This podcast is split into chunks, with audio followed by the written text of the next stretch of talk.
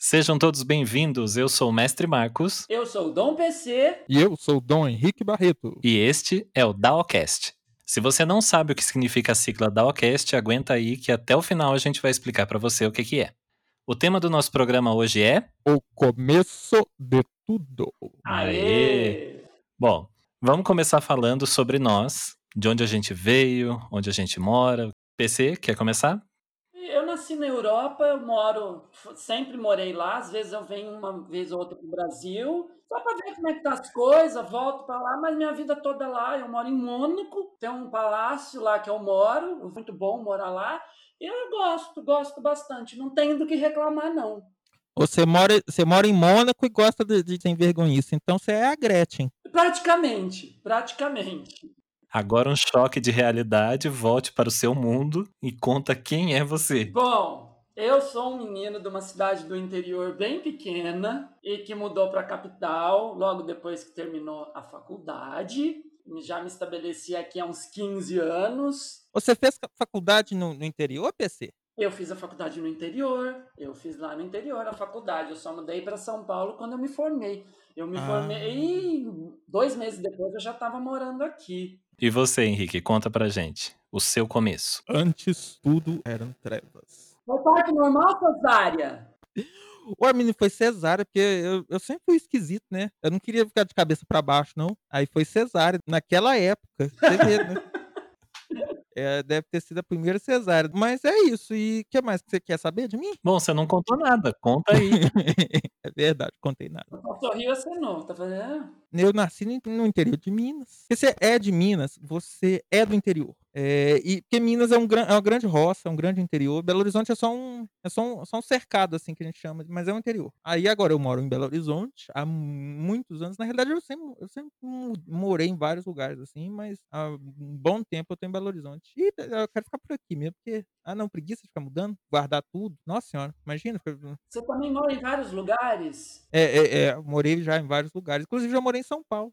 Menino, sim, tem até, é, até uma coisa engraçada que eu morei em São Paulo. Eu era assim, pré-adolescente, sei lá, devia ter o quê? Uns 13, 14 anos. E eu morava ali no. ali na, na, na Peixoto Gomide. É engraçado que hoje em dia eu fico vendo os lugares, as baladas, tudo ali na, naquele lugar. Eu fico pensando, gente, eu era uma criança e frequentava isso aqui com tanta pureza. E você tava no olho do furacão e não sabia. Não sabia, não sabia. E fico pensando, será que a água daquela região ali fez isso comigo? Não sei. Mas é é, é bem isso. Sei.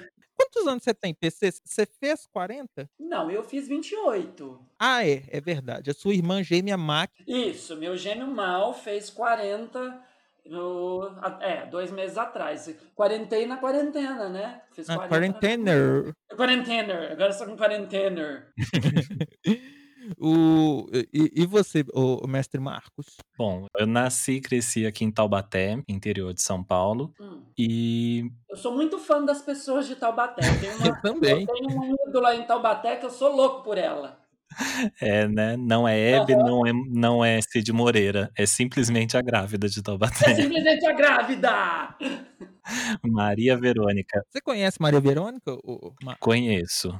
Ela foi praticamente minha vizinha aqui. Rola tipo assim, a gente te visitar e você levar a gente para tomar um chá com ela? É. Tem intimidade para isso? Ah, a gente consegue. Nem que seja para ir, nem que seja para ir na loja dela comprar um souvenir.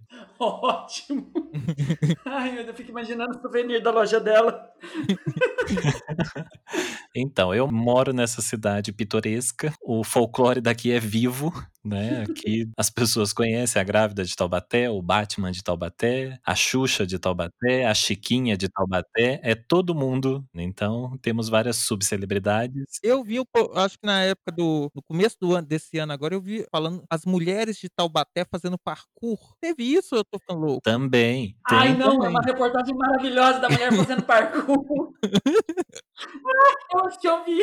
Acho que foi até você que me mostrou, Marcos. Foi. Acho que só de subcelebridade de Taubaté dá pra gente fazer uma edição da Fazenda. Com certeza. Ia ser maravilhoso, né? Tem conteúdo suficiente pra gente encher um livro infantil de folclore. Você do, do Monteiro que mais? E o pior é que não foi nem ele que teve criatividade suficiente para criar tanta gente doida. Ele só descreveu, é. não inventou. E Né? aí, eu acho que pra preencher a cota, eu nasci, vim essa pessoa esquisita, diferente, um um pouquinho excêntrica, e é isso. É, mais uma figura folclórica. Eu eu não sei se eu já te contei, ô ô mestre Marcos, que antes de te conhecer pessoalmente, eu tinha medo de você, eu tenho que admitir isso. Eu tinha medo, eu achava você esquisito. Eu olhava e assim: Acontece. "Meni Não menino". tiro sua razão. Eu via as co eu eu, hã, via, hã, na não lembro se era no Facebook ou no Instagram, sei lá que diabo que onde No gente, eu é, sei lá, no MSN. Gente, eu via eu lia as coisas do falei: "Jesus Nazareno, que que que figura esquisita, eu quero quero distância desse homem, que ele deve ser muito doido". E depois eu vi que não, que ele só é um pouquinho doido, mas não faz mal a ninguém. Como dizem, de médico e louco todo mundo tem um pouco. Né? Eu sou um pouquinho louco. Talvez um pouco mais louco que o normal, porque eu tenho 0 de médico, então, pra compensar 0 de médico? 0. Você sabe que quando eu passo por alguma coisa, eu corro para os amigos, porque eu quase surto, né, a pessoa quase não gosta de tomar remédio. É. Eu só sou um pouquinho hipocondríaco. Eu acho que isso é meio que mentira, porque eu já vi um eu vi umas fotos sua me mexendo com as agulhas, enfiando nos trem num num povo aí que, meu Deus do céu, que nervosia. Bom, aí a gente entra em outra parte dessa nossa conversa. Então a gente falou sobre como a gente surgiu, e agora eu quero falar um pouco sobre como foi Eu não falei como é que eu surgi não. Você até falou qual tipo de cirurgia que você passou pra chegar na Terra. Ah, verdade. Agora agora eu quero saber sobre o começo da vida sexual de vocês. Puta merda. Como foi a primeira experiência? Foi hétero, já foi gay? Como foi essa situação toda? Como que começou? Então, eh, a primeira primeira primeiríssima mesmo foi com 18. Foi logo que eu entrei na faculdade, foi com uma com uma menina de outro curso, mas assim, eu não tenho uma memória tão tão vívida desse desse momento, assim. Foi uma coisa, festa de faculdade, vai pra aqui, vai pra ali, vai pra ali, vamos ali, vamos ali, vem cá, vem cá e pá, pá, foi, sabe. Eu sempre fui tão tão Alice, tão romântico assim, não foi nada, foi aquela coisa no no susto. E nem não me convidou pra jantar, e nem me levou flores. E a partir dali, foi que foi? Não, e a partir dali foi. Não é que não era que foi que foi assim, meu Deus, como eu era metedor. Não, não era não, viu. Era bem ruinzinho de serviço, por sinal. Aí depois eu entrei, eh, na faculdade, né, porque eu entrei 2 vezes na faculdade. Eu fui comecei 1 ano, eu comecei engenharia, desisti, isso foi quando eu fazia engenharia. Depois larguei engenharia, aí fui pra medicina. Aí na faculdade de medicina, aí eu comecei a namorar firme, que aí eu namorei foi por 6 anos, fui noivo, né, e aí sim, já tinha rolado um umas coisas, e aí depois, quando eu comecei a namorar, sim, a gente tinha a nossa vida sexual, que não era Entendi. tão ativa assim também. Ela foi crescente, ela foi tomando corpo com o tempo. Então, eu acho que ela foi um crescendo e um decrescendo, porque, tipo assim, ao mesmo tempo que eu tinha muita atração, porque a a minha ex-namorada, que hoje é uma uma das melhores amigas, uma pessoa maravilhosa, eu eu coloco ela entre as 5 pessoas mais importantes da minha existência. Olha. Ela tá ela é uma das 5 pessoas mais importantes da minha vida. Um Sempre beijo ter você, seja lá quem você seja. Sim, sim, ela é ela é um é o eu falo, é o amor o amorzão da minha vida, é uma querida. Eh, temos amizade contato contínuo até hoje. E ela sempre foi linda, linda, linda. Era o meu ideal de mulher, né. Ela era todo aquele corpo de modelo, ruiva, alta, toda perfeita, ainda por cima uma das melhores alunas da faculdade, então era tudo, ela era a mulher perfeita. Você percebeu que não era a mulher que não era a mulher que você queria, era a mulher que você queria ser. Essa era a que eu queria, né.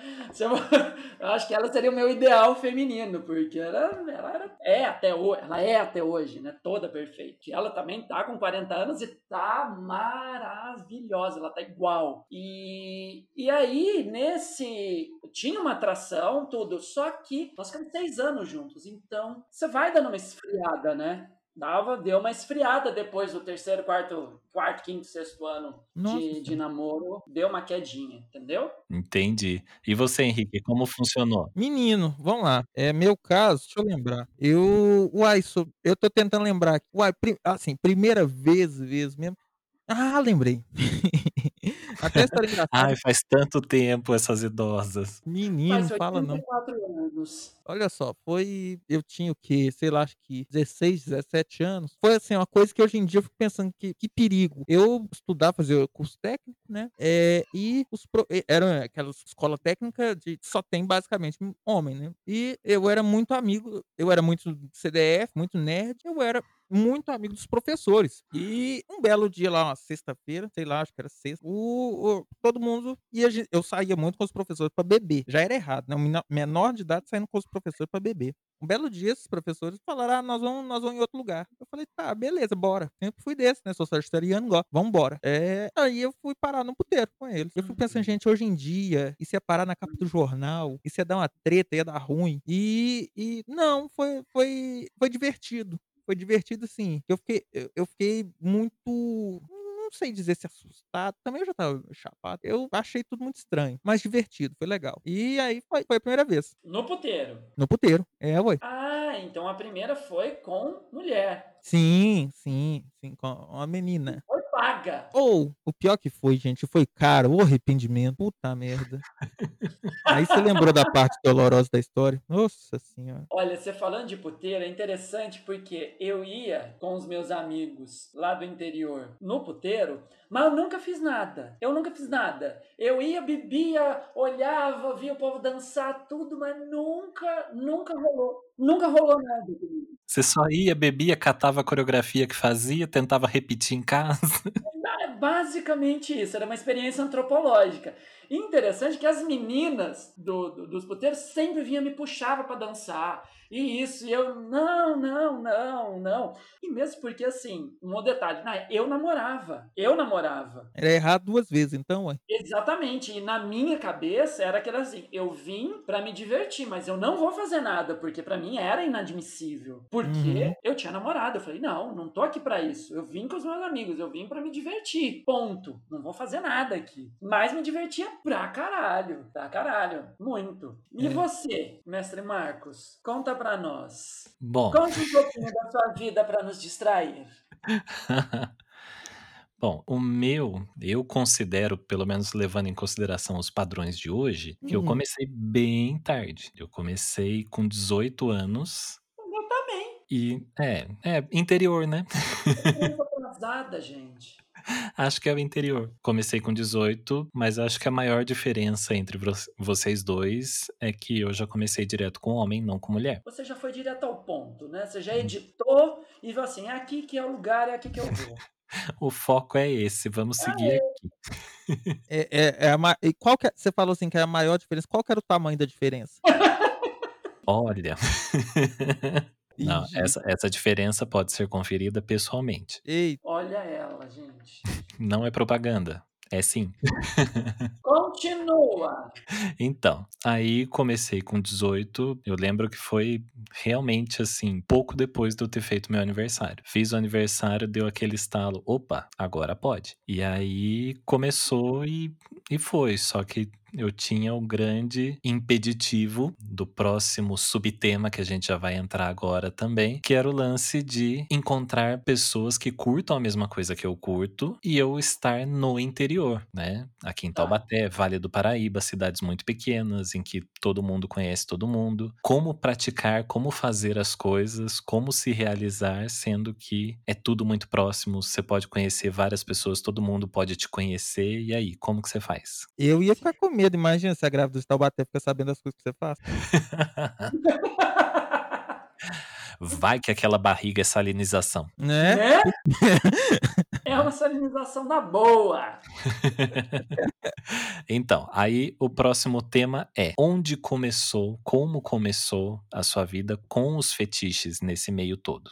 Então, emendando a minha história, continuando aqui, Já vai, já aproveita que você já tá. como eu falei, tipo, o meu começo, logo no início, já foi fetichista. Olha! Então, assim, desde lá no início, literalmente a primeira experiência, exatamente a primeira experiência que eu tive já foi fetichista. Conta mais sobre isso. Sim, sim. Era um cara que curtia basicamente bondage. Hum. Uhum. Então ele tinha alguns acessórios, tinha algema, tinha venda, tinha mordaça, tinha as coisas lá. E aí ele foi me mostrando e eu curioso, ah, legal. Ah, então vamos fazer isso, vamos fazer isso aqui, vamos fazer isso aqui. Já tive- completamente umedecida, né? E aí, logo na primeira, e assim, como eu falei, eu considero que tudo começou muito tarde. Eu, a maioria das minhas fantasias, eu não sou o tipo de pessoa que curte pornô, não curto, ah, vou ficar vendo fotos, vídeos e nada disso. Pra mim Nossa, sempre foi muito coisa normal. para mim sempre foi muita coisa da minha cabeça. Então, assim, o que eu gosto, o que pode me dar prazer é sempre coisas que estão na minha cabeça. Então, começa sempre na cabeça. Eu imagino a situação. E aí, muitas das coisas que eu imaginava, eu pensava, ah, não é possível, não deve ter gente que gosta disso. Nossa, igual eu. Porque, tipo, né, a gente é, pelo menos da nossa faixa de idade aqui, a gente é de uma época que a gente viu a internet nascer no Brasil, crescer, e a gente foi descobrindo conforme a internet foi se expandindo. E, assim, pelo menos eu, não sei vocês, mas, tipo, eu já passei pela Deep Web. Eu já dei uma olhada em coisas que tinham por ali e foi onde eu descobri várias coisas que eu gostava. Mas sempre achei, ah, nunca que eu vou encontrar alguém que curta essas loucuras, essas coisas todas. Porque até então, naquela época, pra mim, tipo, salinização era uma coisa, nossa, é de outro planeta. Nunca que eu vou ver alguém praticando uma coisa assim. Nunca que eu vou ver alguém praticando pig play na minha frente. Nunca que eu vou ver, na verdade, até o que hoje é bem comum, os dogs. Nunca que eu vou ver um dog na minha frente. É, você sabe o que é Golden Shower? Exatamente.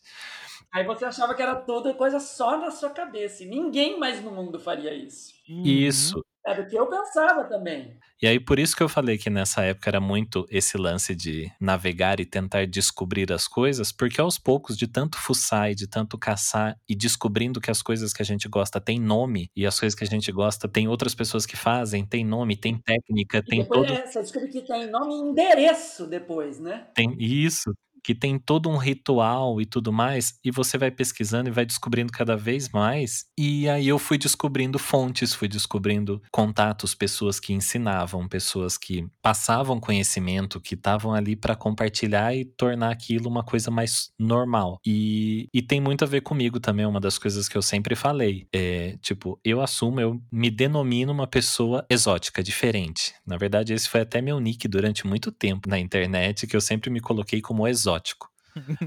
Porque Hum. você tem que assumir primeiro que você é diferente, que você gosta dessas coisas e honrar aquilo ali, tornar aquilo seu seu eu verdadeiro. E eu Uhum. sempre fui muito, e eu sempre fui muito assim, é, mostrar que aquilo ali sou eu, eu gosto disso, eu faço isso mesmo. E tô aqui para mostrar que isso pode ser normal, que isso tem um espaço, que existem várias outras pessoas que curtem e a pessoa não tem que se sentir esquisita e estranha por causa disso. E aí eu fui começando, fui buscando todos esses conhecimentos, buscando essas coisas e formas de praticar daqui da cidade mesmo. Então no começo era difícil, as pessoas tinham que vir até Taubaté, porque eu não conseguia sair daqui, e durante muito tempo eu pratiquei só pela região. Entendi. Você é- você era tipo, a referência da região. Agora eu tenho uma pergunta para você. Na realidade, eu, quero fazer eh, uma pergunta para você antes da gente passar eh, a- as perguntas pro, pro PC. Eh, desde o começo, você nunca pensou em ser e, experimentar ser submisso? Você nunca teve vontade? Então, na verdade, eu tenho uma coisa que a- acho que até hoje ainda tá lá no Facebook dessa forma e muita gente continuava me mandando mensagem, perguntando e tal, que achava isso confuso. Falar, ah, você se denomina mestre, mas por que que tá escrito switcher? Tá escrito isso? Ó. Tá, numa, numa das coisas assim. Mas aí a minha explicação é: o nome, o termo switcher é para práticas fetichistas, não dentro de conceito BDSM. Num contexto BDSM, sou dominador.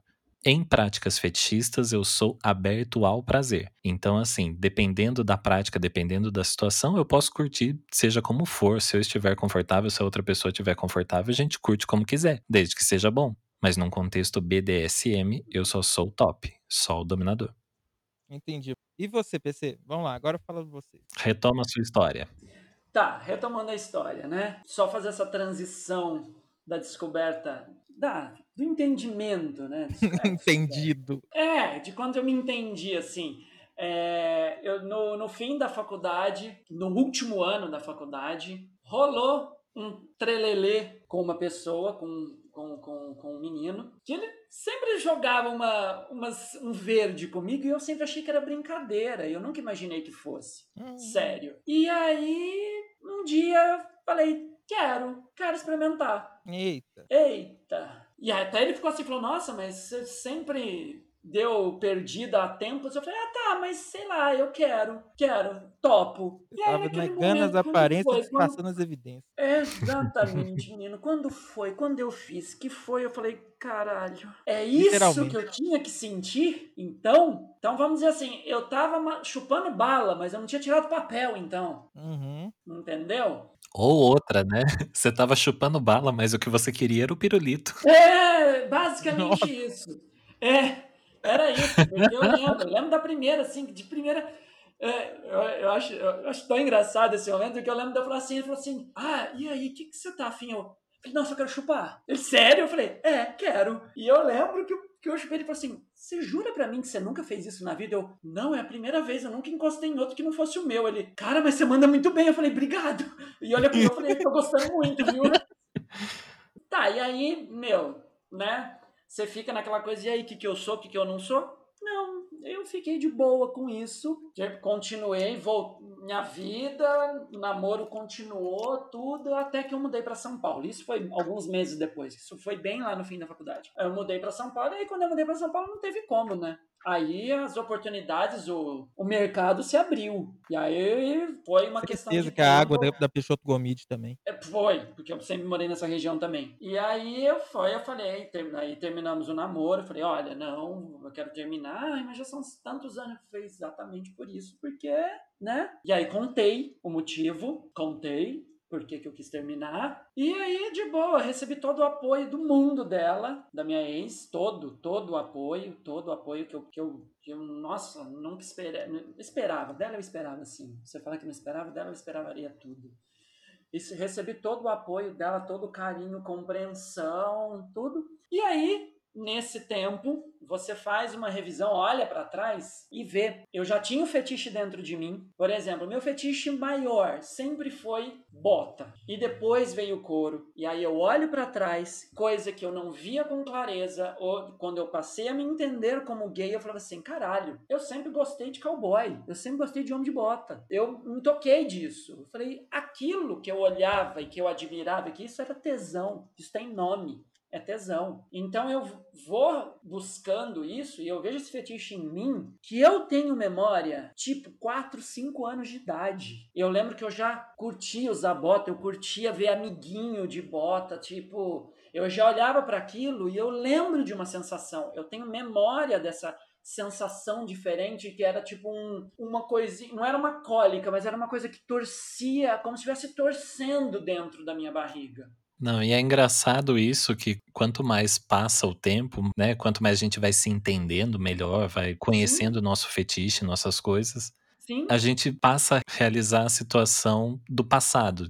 Você começa, Sim, você começa sim, realmente a é. revisitar essas situações. Você vê, nossa, então é por isso que lá atrás, quando eu tinha meus 4, 5 anos, eu já curtia tanto tal situação. Por isso que eu já curtia tal Exato. coisa. Exatamente. E quando eu me desabrochei, aquela coisa assim que eu, pá, entrei mesmo, resolvi viver meu fetiche, foi no couro. Foi, o- foi o momento do couro, mas eu olho pra trás e eu falo assim, não, meu primeiro fetiche, e até hoje o maior de todos eles. Aquela coisa que, tipo assim, me tira o meu chão, é cowboy. Essa Mas- é a minha origem. Essa Tá, não, mas é, aí, é- esse é o meu... deixa eu entender que a- a- você mudou para São Paulo e percebeu que você realmente gostava de menino. Ok. É, e, mas em que, que momento que você falou assim, eu gosto de meninos de botinha? Foi assistindo os Paquitos? Como é que foi isso aí? Não, menino, mas no interior, um monte de gente lá usava bota. Aham. Sempre foi. Eu só não via, eu só não tinha, eu só não nomeava a coisa. Então, Uhum. assim, quando eu me toquei de tudo isso, que mesmo ainda no meio fetichista, eu des- desenvolvendo, desenvolvendo, depois de um tempo que eu olhei para trás, eu vejo isso já quando eu tinha 4 para 5 anos, que eu lembro de uma botinha que eu tinha, bonitinha, de bico fino, sabe? E o prazer que eu tinha em usar. E às vezes eu me lembro Eu, de perdão, eu momentos. imagino, eu, eu- me perdoa pensar isso, mas eu imagino você com 4, 5 anos com a botinha de bico fino. Só consigo pensar aquelas imagens, criança viada. Criança viada, não, viadíssima, né? Sempre. Você teve uma, você teve uma botina do Chico Bento? Não, não tive, não tive a botina do Chico Bento. Mas, e, e aí eu até me lembro, eu tenho uma memória de momentos assim, deu em casa. Olha, por quê, né? Na minha cabeça, alguma coisa a mais tinha. Porque eu lembro do momento, tipo assim, de eu ver que não tinha ninguém, deu sozinho, deu em, abrindo o armáriozinho, pegando a minha botinha, vestindo e ficando com ela em casa. No meu quarto, assim, em algum momento sem ninguém ver, entende? E não era uma coisa que eu ia bater uma punheta, não, porque eu nem sabia que eu tinha pinto naquela época. Uhum. E, não, nem sabia. É, é uma criança de 4, 5 anos, eu fazia uma coisinha meio escondidinha. É, você Com achava ela. aquilo legal e pronto. É, mas então, eu curtia, eu achava legal, mas tinha alguma coisa pra mim que dava um clique do proibido. Uhum. Porque eu, faz... eu usava, mas tinha momentos que eu fazia isso escondido. Por quê? Entende? Então já Uhum. tinha alguma conotação na minha cabeça. Tá, aí voltemos a, aos 20, 24 anos. Que nisso que eu realizei tudo isso, e aí sim começou de vez a minha, a minha jornada fetichista. Primeiro, é, bate-papo do UOL, MSN, e vai procurando, e vai procurando. E realmente, procurei e achei. Eu achei todo uma... É o que eu falei assim, primeiro, né? Esse povo, cowboy, tudo isso é tudo hétero. Imagina que vai ter. Puta que pariu. Eu não sabia que tinha tanto cowboy viado nesse mundo. Lembra, tinha até a música né, do Cowboy Viado. Sim, a coisa mais realista do mundo, porque eu achei toda uma comunidade de, de cowboys gays que, que Uhum. curtam, tipo, de, às vezes ir pro Vila Country e pra festa de Barretos. Você fez uma coisa, eu vou ter que abrir um parêntese aqui. Você falou nisso de procurar e tal. E era, como eu falei, uma das coisas que me deixava mais frustrado, de que quando eu ia buscar e tentar achar alguma situação, era sempre fora daqui. Era raríssimas as oportunidades daqui da região. Aham. E aí, por outro lado, se você for pensar, eu acho que é Deus que me preservou. Porque se eu tivesse nascido em São Paulo, eu tava fudido. Imagina, Se eu fosse de uma cidade grande, imagina só como estaria eu hoje. com certeza. E pensa que pra mim, assim, foi, eu acho que foi tudo muito oportuno, porque calhou de eu cair em mim, me descobrir no momento que eu já era adulto, formado, independente financeiramente. Uhum. Que faz lembro Ou seja, Toda a você diferença. descobriu quando você podia já. Né? Sim, eu mudei para São Paulo em fevereiro. Em março eu já, eu já tinha alugado um apartamento sozinho e, e, assim, eu lembro que eu mudei para o meu apartamento, na sema- no fim de semana seguinte eu já fui numa loja, já comprei uma bota, fui na outra, comprei calça de couro, comprei e fui comprando, sabe? E eu lembro assim do meu prazer de eu punha para ficar em casa. Eu já punha, chegava em casa, vestia, ficava, porque eu trabalhava durante o dia, fazia pós à noite, chegava em casa, eu ia estudar, chegava, punha minha calça de couro, punha minha bota, ficava em casa. Coisas que eu faço até hoje, né? Ainda mais agora na quarentena, não tem um dia de couro, eu fico em casa. E eu já fazia isso. E então aí, nesse momento, aí, essa minha parte fetichista do couro, e logo o BDSM já veio atrelado, porque eu já tinha também os desejos e, e a questão das práticas de BDSM, né? O meu foco, o meu forte sempre foi CBT, o primeiro de tudo que apareceu para mim. Depois, lógico, veio o trampling, veio o spanking, veio o S-play, tudo, mas o primeiro foi o CBT. Eu sempre, eu sempre, isso também coisa que eu olho lá para trás, eu olho para minha infância, eu olho para minha adolescência, eu sempre fui aficionado por CBT. Eu sempre gostei de ser aquele coleguinha que vai e dava porrada no saco dos amiguinhos, sabe? Sim. Ó, eu vou te cortar aqui sobre essa da gente entrar muito a fundo nos fetiches, porque a gente vai ter um episódio especial com uma pessoa especial só pra falar disso. Beleza. Então, Hum. hoje é pra gente contar só sobre o começo nesse mundo de fetiche. Sua vez, Henrique, pode contar. Não, não, peraí, que não, antes eu quero perguntar o, pro, pro PC, no caso, a pergunta que eu fiz, pro, mesma pergunta que eu fiz pro Marcos, eu quero fazer pro PC. E nesse, nessa jornada sua, você sempre se viu no papel de dominador? Ou em algum momento você se viu no papel de submisso? E, não, não. É, eu já tive desejos eu já tive, eu já idealizei na minha cabeça, eu na postura de submisso, já tive orgasmos com isso, mas nunca foi uma coisa assim que, que eu trouxe para a realidade e me satisfez, entendeu? Tentei, tentei, assim, já tentei trazer isso, já, mas nunca, nunca foi satisfatório. Tipo, é, na postura de submisso, tá? Sendo submisso. Uhum. Agora, sempre curti bota, sempre curti isso. Então, lógico, se eu no isso cada vez é mais incomum. Eu nem lembro quando foi a última vez. Se você se pega com outro cara de bota, você tá ali, você faz um 69 de bota, ele lambe a tua, você lambe a dele. É, então, é aquela, é aquela situação que eu, que eu expliquei na, na minha fala. Sim, é, exatamente. existe o lado fetichista, você pode curtir de forma aberta. Não, significa, não significa que você está num contexto BDSM. Mas não nessa postura de submisso. É aquela coisa assim, mano, eu tenho tesão nessa bota. Olha que tesão tua bota. Eu dou uma lambida nela, lambe a minha, ou então eu vou na sua, depois na... Sei lá, lógico. Sim. Com certeza. Deixa eu esfregar minha, minha rola nessa bota. Tesão. Mas não numa postura submissa. Entendeu? Sim. Não, uhum. não, nunca rolou isso para mim. Da mesma forma, assim, é, bondage. Eu tenho um grande amigo que é um ótimo bondagista e ele me amarra. E é uma delícia porque ele amarra bem, é uma pessoa que eu adoro, que eu admiro, que eu confio pra caralho. Ele me amarra maravilhosamente bem e eu gozo maravilhosamente, mas não tem um contexto de dominação e submissão. É Sim. É simplesmente um controle. Uma prática. É uma situação. E da primeira vez que ele me amarrou foi bem chato. Eu fui muito chato, sabe? Eu fui desagradável, porque é, eu estava querendo manter uma postura marrenta, sendo que a pessoa não estava me dominando. E eu estava querendo, tipo assim, sabe? Eu falo assim, depois, quando terminou, eu falei assim, nossa, me desculpa, como eu fui idiota, como eu fui infantil, porque eu queria manter uma autoridade e ninguém estava dominando ninguém, ele só estava me amarrando. E para ver onde que explorando o meu prazer. Depois na segunda eu falei, vai, me amarra de novo. Eu mudei minha postura. Eu me entreguei à amarração e deixei ele me estimular que, meu, foi assim, foi uma gozada que eu quase acertei o teto. Sim. Entendeu? E fica, fica então um recado para todas as pessoas que estão ouvindo a gente: permitam-se. Exatamente. Não fique preso a rótulos, a situações que você acha que tem que ser assim ou não. Permita-se. Tem muita coisa que dá pra gente curtir sem ficar se apegando a rótulos. Ah, porque eu sou isso, porque eu sou aquilo. Uhum. Totalmente. Totalmente. É que nem a questão de de, de, de passivo ativo. Eu sou ativo, eu não curto dar. Ah, mas eu adoro que brinca no meu.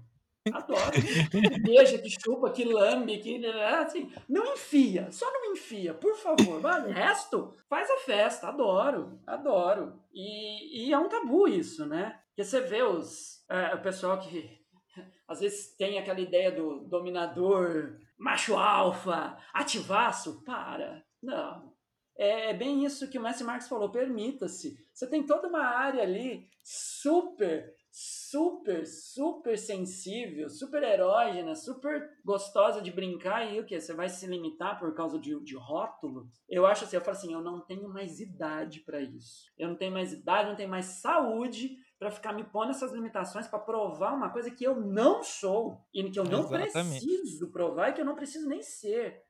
Tem muito essa figura, né, do: "Ah, eu sou dominador, eu sou isso". Bicha, você gosta de homem, porra, para para de palhaçada. Bicha, você é viado. É. Você é viado, querido. Pelo amor de Deus. Não adianta. Não vem com essa postura de homão da porra pra mim, não. Tu é viado. Você gosta de macho, você gosta de rola. Ah, mas eu sou só ativo. Continua gostando de macho. Uhum. Então não vem com essa de, ah, para. Não, eu não tenho idade mais pra isso, gente. Henrique, sua vez. Pare de fugir, sua vez de contar. Ah, meu Deus, vamos lá. É, foi a mesma coisa do, de basicamente, né, de vocês.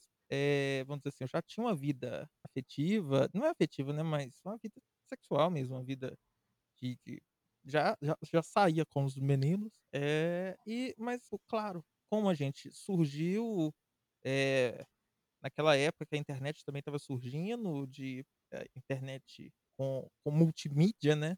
Você demorava dois dias para baixar uma foto de JPG, mas aí a gente começa a, a ver. Assim, 56K. É, exatamente. Você vê umas coisas e fala assim, que legal.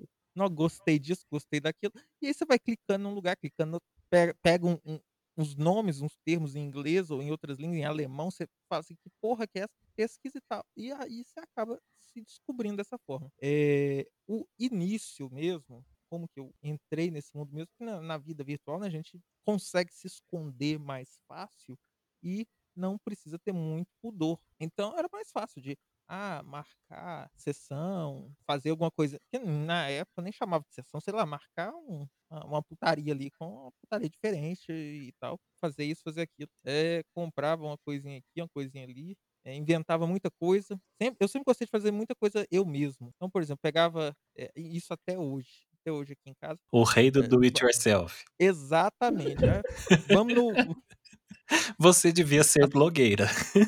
É, youtuber, vamos vou fazer um "Oi meninas, tudo bom? Vou fazer hoje uma uma caixa de bondage", e tipo, eu mesmo faço. Não, eu dei risada, mas eu fiz muita coisa assim também, porque tipo, É, pensa, né, a gente no interior, né, você pensa: "Nossa, eu queria ter tal coisa", "Ah, mas não tenho dinheiro", "Ah, não sei onde tem", "Não tem alguma coisa aqui perto", se É, vira. só tem num site esquisito lá da da da Noruega, que vende tal coisa, o que você acha que é só lá. O que que você faz? Você vai na você Leroy vai pedir Merlin pedir pra entregar na sua casa? É, é, é. Ainda Pensa mais sua mãe recebendo aquilo. É, é uma caixa com com com com uma uma piroca giratória bizarra, esquisito. Não, não isso não acontece. Então, tipo assim, aí você come igual, por exemplo, essas coisas de mais principalmente mais bondage, restrição, pô, vai na Leroy Merlin, compra umas cordas, umas correntes e tal, isso até hoje. Então, aí foi muito disso que que começou. E eu tô falando disso, eh, você vê, eu tive um um esse período, eh, inicial, né, foi antes de eu começar a namorar, eu namoro tem 10 anos, então isso 2000 e bolinha mesmo. Agora, aí teve um período do desse meu namoro que que a gente a gente ficou totalmente baunilha e tal, não sei das quantas, bonitinho e tal, e só mais recentemente, sei lá, nos últimos 4 anos, aí, que eu foi principalmente depois que eu fui morar sozinho, que eu eu não é que eu fui morar sozinho, eu comprei meu apartamento e falei assim: "Po aqui eu posso ter minha minha sacanagem montada". E aí eu eu meti o pé na jaca mesmo e vivo isso com muito mais frequência, né, com muito mais, Com mais eh, liberdade, né. mais liberdade mesmo. Com certeza. Agora, Henrique, eu Hã. queria te perguntar uma uma pergunta, assim, passou aqui na na minha cabeça agora. Responde pra mim, eh, você, durante toda essa sua vida fetichista, assim, você sempre se viu como dominador ou em algum momento você pensou ou teve desejo ou até concretizou ser submisso? Olha, me veio essa pergunta agora, assim. Olha, Chegou no uma chegou chegou excelente pergunta. Ai, obrigado. Ah, às vezes meu cérebro faz umas coisas assim. Mandaram aí isso no Twitter.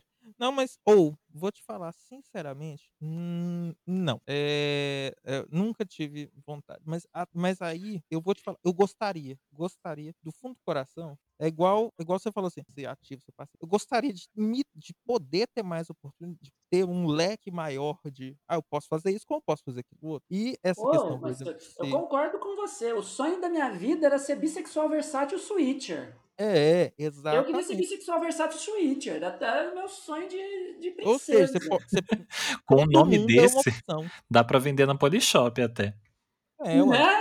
Compre agora seu bissexual versátil switcher. E ganhe uma fritadeira.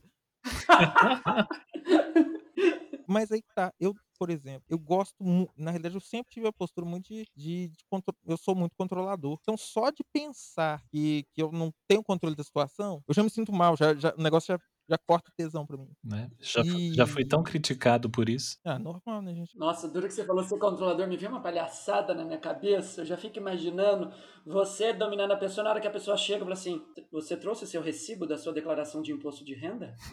Né. Tipo isso, tipo nessa casa não há sonegação. Mas aí, Nunca. mano, é é engraçado, nunca só de pensar que eu não que eu não consigo ter controle e que eu aí já a minha cabeça louca já começa a pensar que as pessoas não vão ser tão responsáveis quanto eu, eu já entro em pânico de pensar que: "Ih, vai vai vai vai, acontecer, vai dar ruim, vai acontecer algo que não vai, ser legal e acaba cortando tesão. E outra coisa também é que eu sou, eh, admiro, eu inclusive admiro muito quem é submisso, quem gosta das coisas, tipo assim, quem se entrega realmente, porque é, é muito foda, né? Você precisa ter um, um autocontrole muito grande. Eu, por exemplo, eu detesto sentir dor, eu sou um fresco. Nossa, que nem eu. Se você me encostar, eu já saio gritando. Uhum. Olha, eu tava, eu tava conversando sobre esse assunto, acho que foi ontem, com o Fabrício. Aliás, um beijo pro Fabrício Cigar Beijo, Fabrício. Beijo, Fabrício! É, eu tava comentando com ele justamente sobre isso, tipo, sobre não curtir dor e por conta disso eu não gosto de causar dor. Ah, eu também evito. Eu prefiro o desconforto. Me dá uma Aí sim. Nossa, gente, já eu sou o oposto. Eu nem- não suporto dor, mas eu adoro causar dor. Filha da gosto. puta. Adoro. Ixi, tanto que eu falo que da sigla do BDSM eu não sou muito. B- eu sou quase nada do BD. Do, S, do, do DS, sim, tô- eu tô lá no SM. Eu gosto do, do Sadomaso. É, eu sou o total oposto da sua colocação. Você tá no BD. Gente, só, só de pensar assim, e pensa nas coisas que eu faço com as pessoas, eu fico olhando pensando, Jesus Nazareno, só de pensar me dá um desespero. Então, é, ni- nesse ponto, não consigo me ver ou, ou pensar em estar em outro papel. É, e como eu repito, que eu gostaria muito, gostaria muito, porque isso amplia muito o leque de coisas que você pode fazer. Eu super concordo com você, porque principalmente no momento que eu vejo o prazer que as pessoas estão sentindo naquela dor, naquela situação. Eu falo assim, eu falo, meu, olha Uhum. isso. Eu acho que se eu Uhum. fizesse, se alguém fizesse isso comigo, eu ia correr, sair correndo, chorando e gritando. É, procurando E olha o prazer que a pessoa tá, me dá até uma inveja de ver o êxtase, aquela coisa que a pessoa tá, aquelas. E, oh, meu, olha isso. E eu não consigo imaginar isso pra mim. Então, agora que a gente chegou nessa fase da história, né? Já somos pessoas formadas, temos nossos gostos e tudo mais. Chegamos no momento em que as histórias se cruzam. Aham. Como foi que a gente começou? Como amigos. Comece você contando, que de, de nós você que tem a melhor memória. É, é. E eu sei que tá mais calado, então assim, eu e PC estamos aqui, igual duas matracas velhas falando, e você tá aí Né? todo, toda, to- to- toda respeitosa. Ele tá toda moderadora. É, eu sou, É, eu Tá sou moderadora. moderadora conciliadora do, do, do caso. Não, então, aqui a gente tem duas situações, Em né? 1932, Duas, duas, duas situações, ou na verdade até três, né? Tem eu o BDSM era todo mato. É, eu e o PC, a gente se conheceu por umas situações meio turbulentas no passado, mas na verdade a gente se conheceu no BDSM Experience, né? Um evento que acontecia lá na Upgrade. É, ele sempre foi dominador do evento e eu sempre participava da festa também, até que eu fui convidado para fazer parte do casting, né? Eu entrei, eu entrei para eu entrei pra equipe também. E ali a gente começou, a gente se falava, mas a gente ainda não era tão próximo e tal. A gente veio se aproximar um pouco mais depois quando ele se tornou Mister, que aí ele se tornou mais acessível. né? Tipo Mariah Carey, bem acessível. E, e a gente começou a se falar um pouco mais. E daí, tipo, pausa.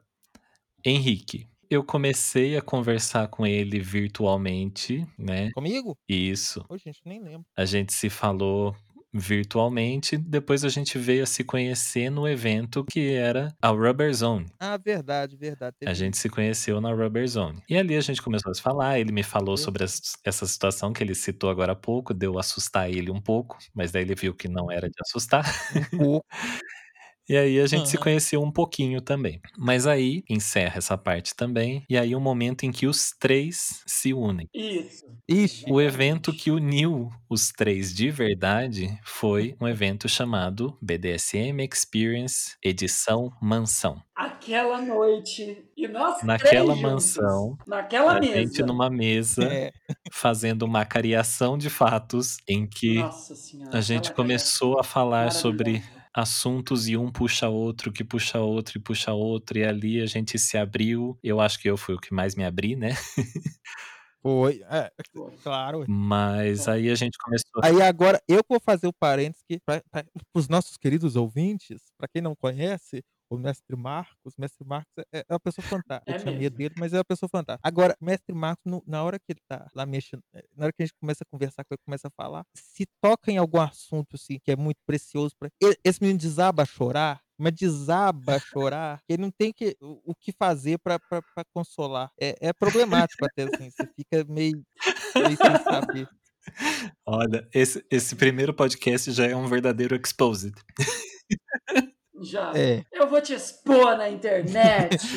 Sim, né, eu acho que, eh, eu já conversei isso com a minha psicóloga. Esses últimos anos, os anos mais recentes da minha vida, eu chorei tudo que eu não chorei nos meus primeiros 25 anos de vida. Então, sim, eu sou uma pessoa emotiva. Se eu tô feliz, eu tô feliz pra caralho. Se eu tô triste, eu tô muito triste. E se é pra chorar, eu choro mesmo.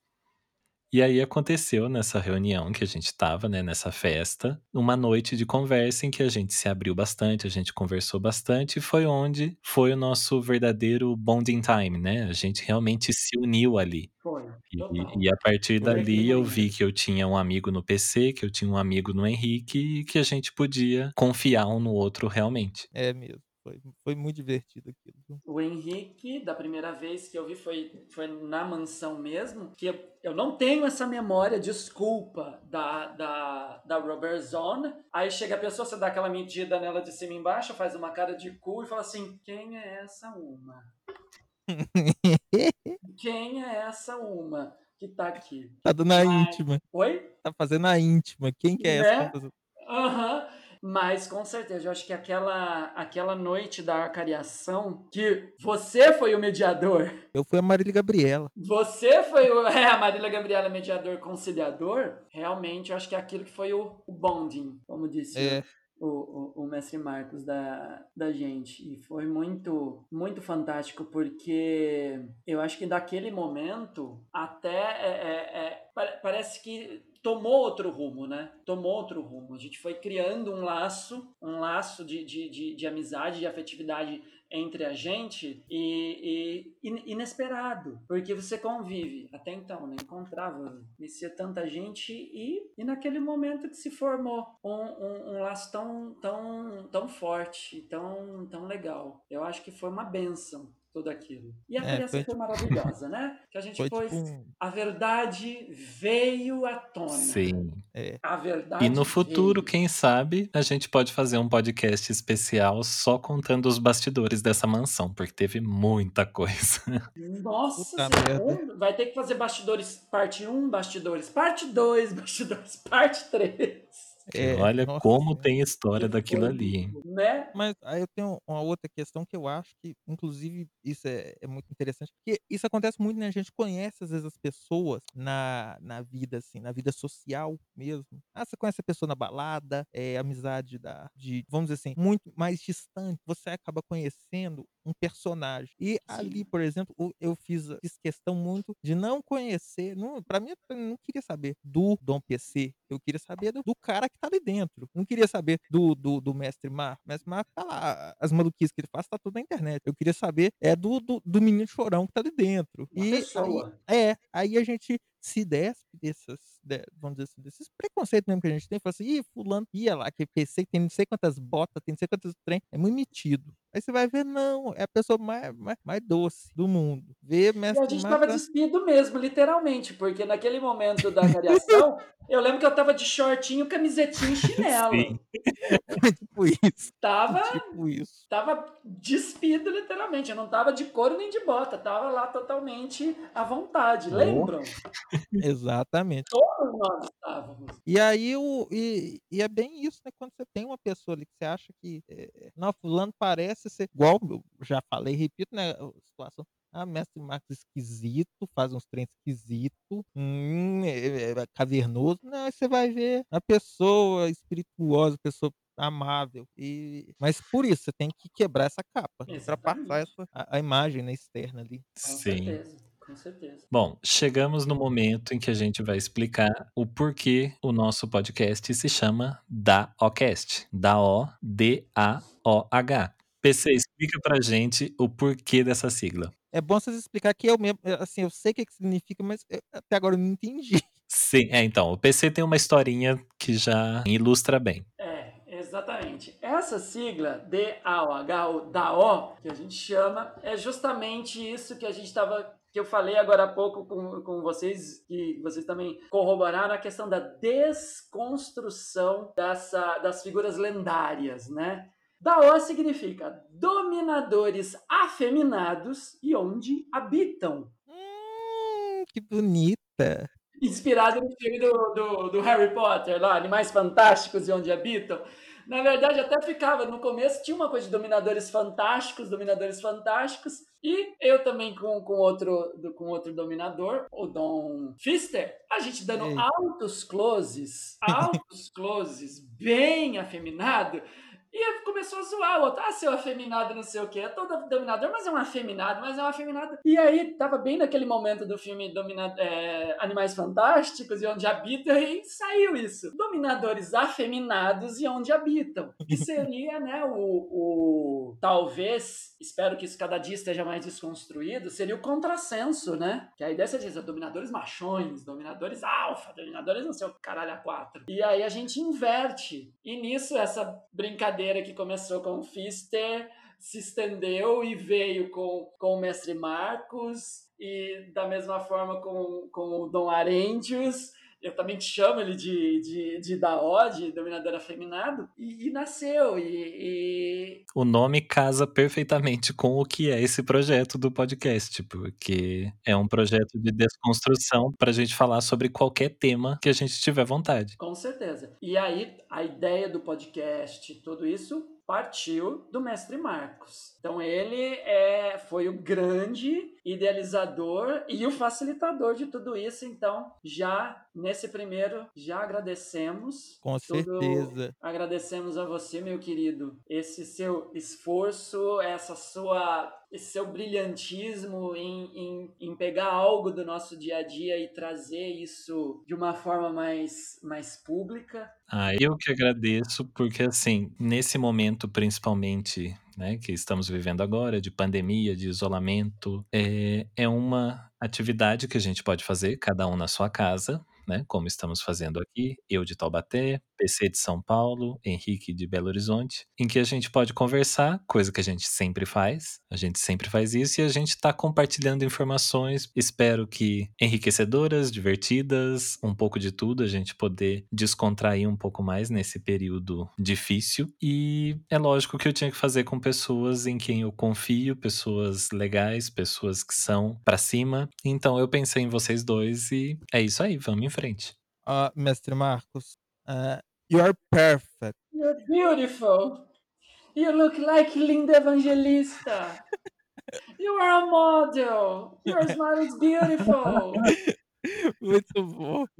Realmente, parabéns pela ideia. Obrigado, obrigado a vocês. Bom, e então ficou aqui nossa explicação. Essa é a única vez que nós explicamos Vamos essa sigla e a última vez que nós falaremos sobre isso. Então, nos outros podcasts a gente só vai falar do DAO e quem quiser descobrir depois, vai ter que voltar nesse episódio para descobrir. É, joga no Google.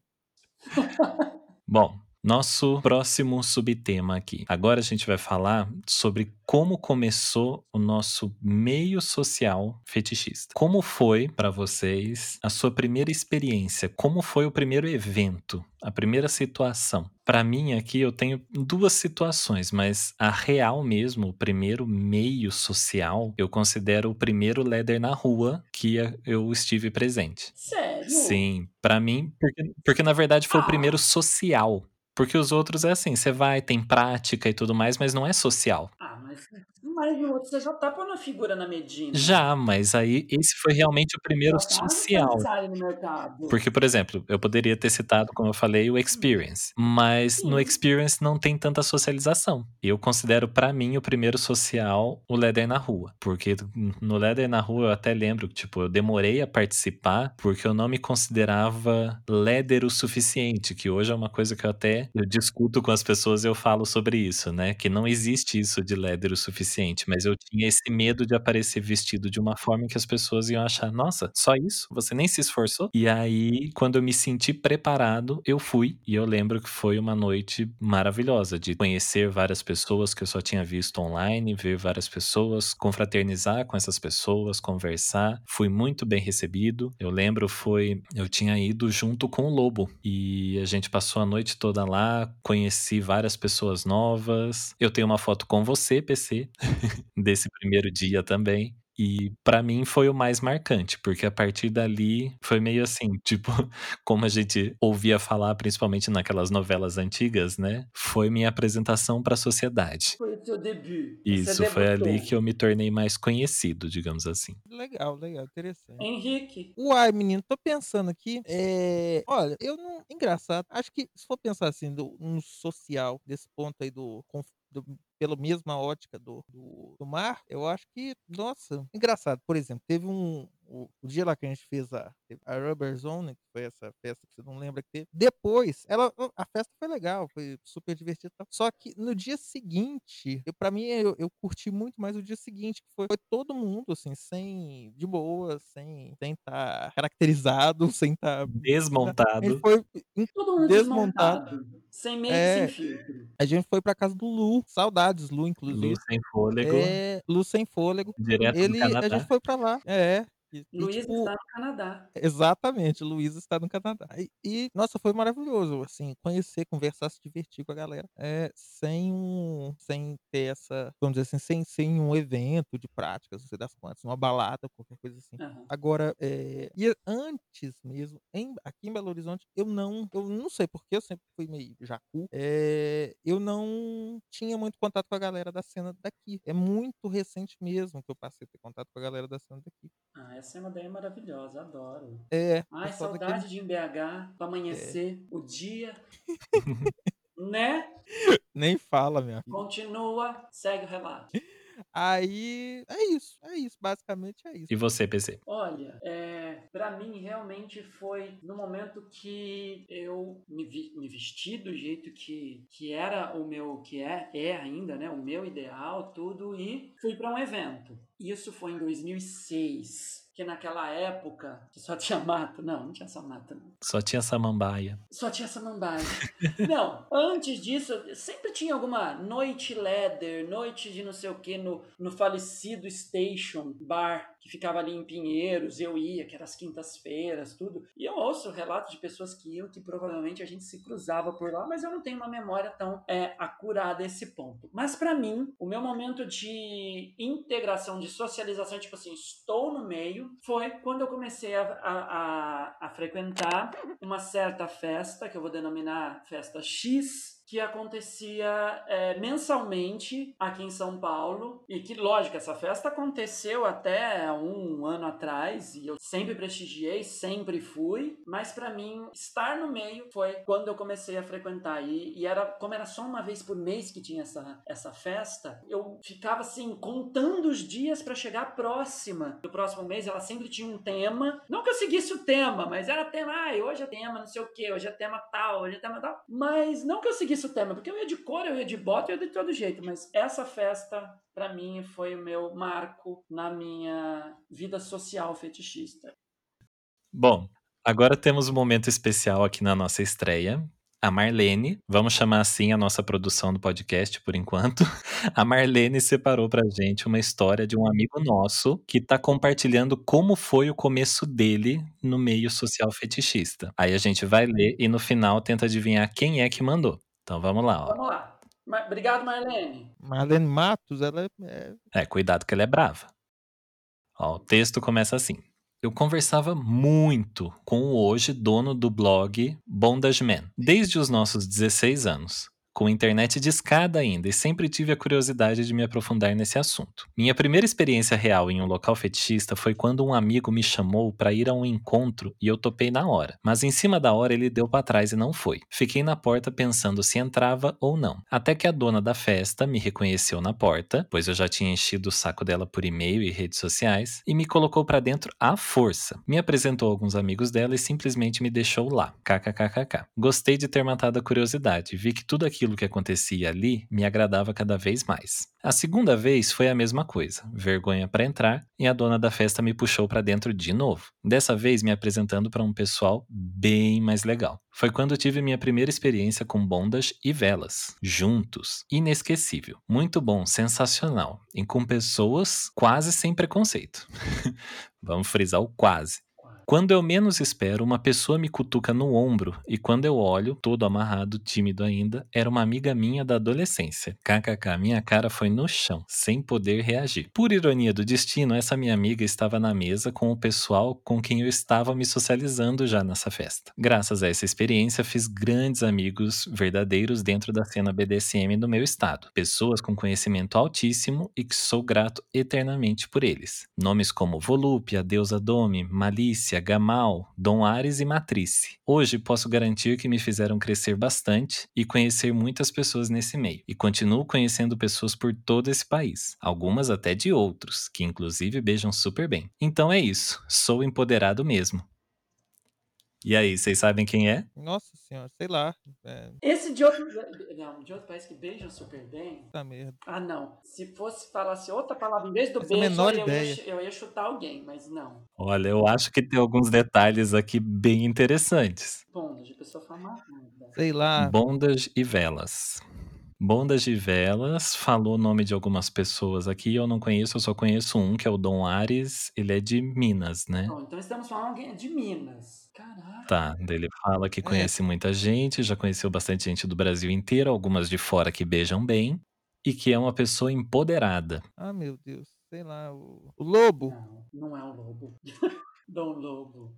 Peraí, é homem. Ó, vou dar mais alguns segundos pra tentar adivinhar e eu vou pôr um áudio aqui que revela quem é. É homem ou mulher? Ah, o, É o, homem. o mulato. Não, o mulato é do Rio. Não, mas aí ele não, não, não, não é árvore, não. Pode andar. não! O mulato ele não, é, ele não ia ser amarrado. Meu Deus, vai, peraí. Ah, é verdade. Ó, Peraí. Lucas. Lucas. Lucas. É, tem o Lucas, mas Não é. será? É, se bem que ele também tem bastante vergonha, né? Aqui cita que ele teve vergonha de entrar. Sim. Bom, vamos ouvir o áudio e descobrir quem é. Tá. Olá, meninos, tudo bom? É o Pedro aqui, mais conhecido por vocês como o Switcher Ah, Empoderado. pronto. Eu queria desejar muito sucesso para vocês, que vocês possam levar conhecimento, alegria para todo mundo, principalmente nesse momento agora que a gente está dentro de casa, né? É, tô morrendo de saudade de encontrar com todos vocês, garantir boas risadas, beber um pouquinho à noite. Tô com muita, muita saudade mesmo. É, espero que fique todo mundo bem. Fique aí meu grande beijo para todos vocês. Sucesso sempre. Tchau, tchau. Beijo, Pedro! Beijo, Pedro! Beijo, Pedro. Adoro! Gente, muito eu- bom, eu- muito bom. Gente, verdade. D- d- Duro agora que é o dono da festa, né? Agora ele é o dono da festa.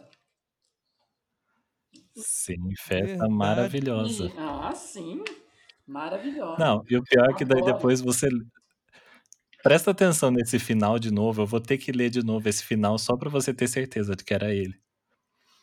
Hoje posso garantir que me fizeram crescer bastante e conhecer muitas pessoas nesse meio. E conhece- continuo conhecendo pessoas por todo esse país. Algumas de outros que, inclusive, beijam super bem. Be- Então, eu sou empoderado mesmo. O Switcher empoderado! O Verdade. Switcher empoderado, gente. Eu fiquei Ele tacou ainda a coisas, né? palavra pra tentar revelar e a gente não acertou. Dom Mas porque eu sei quem que ele beijou de fora que beija bem. Eita. Quem que não beijou, né? Né? Você sabe muito bem, né? Eu não, sei de nada, beija graças bem, a Deus eu sou. como sou também, evangélico. Né? Chupa bem. Bom, então, muito obrigado, Pedro, por ter participado com a gente. Obrigado, Pedro, seu lindo. Agora a adoro. gente vai caminhando para o nosso final do podcast. Ah, Ah, aí. Ah. Eu, gente, eu, eu não contei tudo que eu tinha pra contar. Tem tanta coisa. Tanta Esse é história. primeiro. guarda que tem, tem mais para tem mais para semana que vem.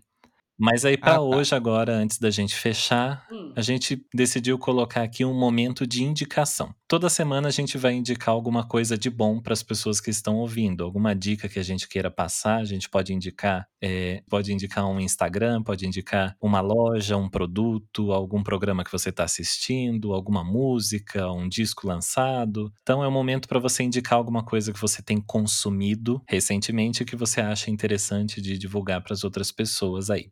Alguém quer começar? Olha, na quarentena, como eu me envolvi bastante com. é, eu tive uma relação bem intensa com a Netflix, assistindo muita coisa na Netflix, eu recomendo assistirem a série da Residência Rio e Marianne. São terror, eu adoro terror, então eu super recomendo essas duas séries para vocês assistirem. Marianne, que é uma história de bruxas, e da Residência Hill, que é a história de uma família relacionada a uma casa mal assombrada e como isso repercutiu pela vida deles afora. É só uma temporada, tudo começa e tudo se resolve. Ah, que bom. Gosto de série assim. Oito episódios. Mas o detalhe é que eu não vou assistir porque eu não assisto nada de terror. Ah, Henrique, você? Eu vou indicar, então, um, um- algo que eu não tô consumindo, mas que assim, é, é algo que é super querido. E é o. Quero indicar para vocês seguirem o meu amigo Luiz Fernando, Luiz Leder, aqui de Minas, de Belo Horizonte. É, o Instagram dele é interessante que ele tem uma. Que é só o Instagram dele, pessoal mesmo. E ele consegue ter a, a vida dele, expor tanto a vida dele, publicar coisas relativas à vida pessoal dele, quanto a vida fetichista. Isso é bem legal, bem interessante. Bacana.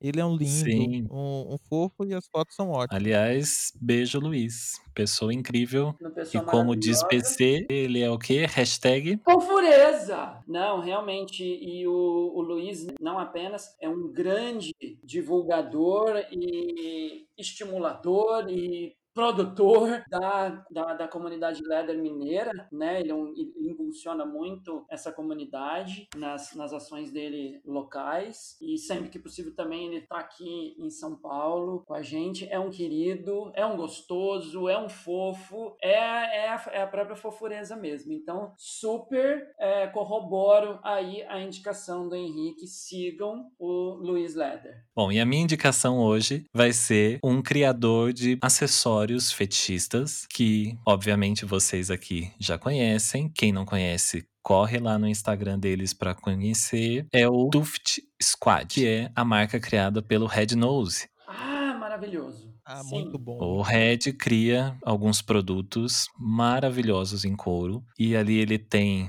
Além das máscaras maravilhosas que ele cria, ele tem vários modelos e sempre criando máscaras de acordo com o pedido do cliente, sob medida e tudo mais. Agora ele tem colar, né? Tem as coleiras, ele tem camisetas, tem harness, tem várias coisas novas que estão chegando e ele tem uma, uma criatividade incrível para fazer as peças dele, um talento. As peças dele é- tá, tá ficando esse sucesso mundial, pelo que ele me conta, né? É, tá me falado que o pessoal do mundo inteiro tá Sim, pedindo. ele tá vendendo pra fora. Se vocês acompanharem, tal. entrem lá. O arroba dele é arroba Tuft Squad. T-U-F-T-S-Q-U-A-D. Lá você consegue ver todos os produtos dele. Ele sempre marca as pessoas que compraram os produtos. Você já pode ver as pessoas usando as máscaras. É incrível e um trabalho muito bom, super recomendado. Não, internacional. Tanto que eu, eu vi a máscara dele sendo usada pelo Mr. Puppy Holanda na, na- no evento Darklands, em, em Antuérpia. O Mr. Puppy Holanda estava usando uma máscara do, do Red Nose, do Tuft Squad. Muito chique, né? Então, Muito chique. é, é, realmente, parabéns, parabéns, Red, aí pelo, pelo seu empreendimento, pela, pelo brilhantismo aí na nossa comunidade fetichista. Isso. Bom, então encerramos o nosso assunto essa semana. Já vou deixar aqui uma dica do episódio da próxima semana. Na semana que vem nós vamos estar falando sobre o tema namorados, porque está se aproximando, né? Dia dos Namorados, vem aí. Então na próxima semana nós vamos estar falando sobre namorados. Então agora a gente vai pedir para vocês enviarem pra gente, conta aí histórias cômicas do que você já viveu com seu namorado ou com seu ex-namorado, namorada, situações inusitadas, começos ou términos marcantes, manda aí pra gente. O nosso e-mail é daocast@gmail.com. daocast@gmail.com. Manda lá pra gente histórias engraçadas, o que, que você gostaria de compartilhar com a gente e a gente se vê na semana que vem. Não esquece de acompanhar a gente no Instagram, arroba daocast, e nas redes individuais de cada um. A minha é arroba mestre Marcos. A minha é arroba Mr. Leather Brasil 2018. E a minha é arroba Dom Henrique Barreto. Bom, então é isso aí. A gente se vê a semana que vem. Nesse mesmo canal, neste mesmo horário. Sempre. Tchau, pessoal. Tchau, tchau. Uma boa semana a todos. Tchau. tchau.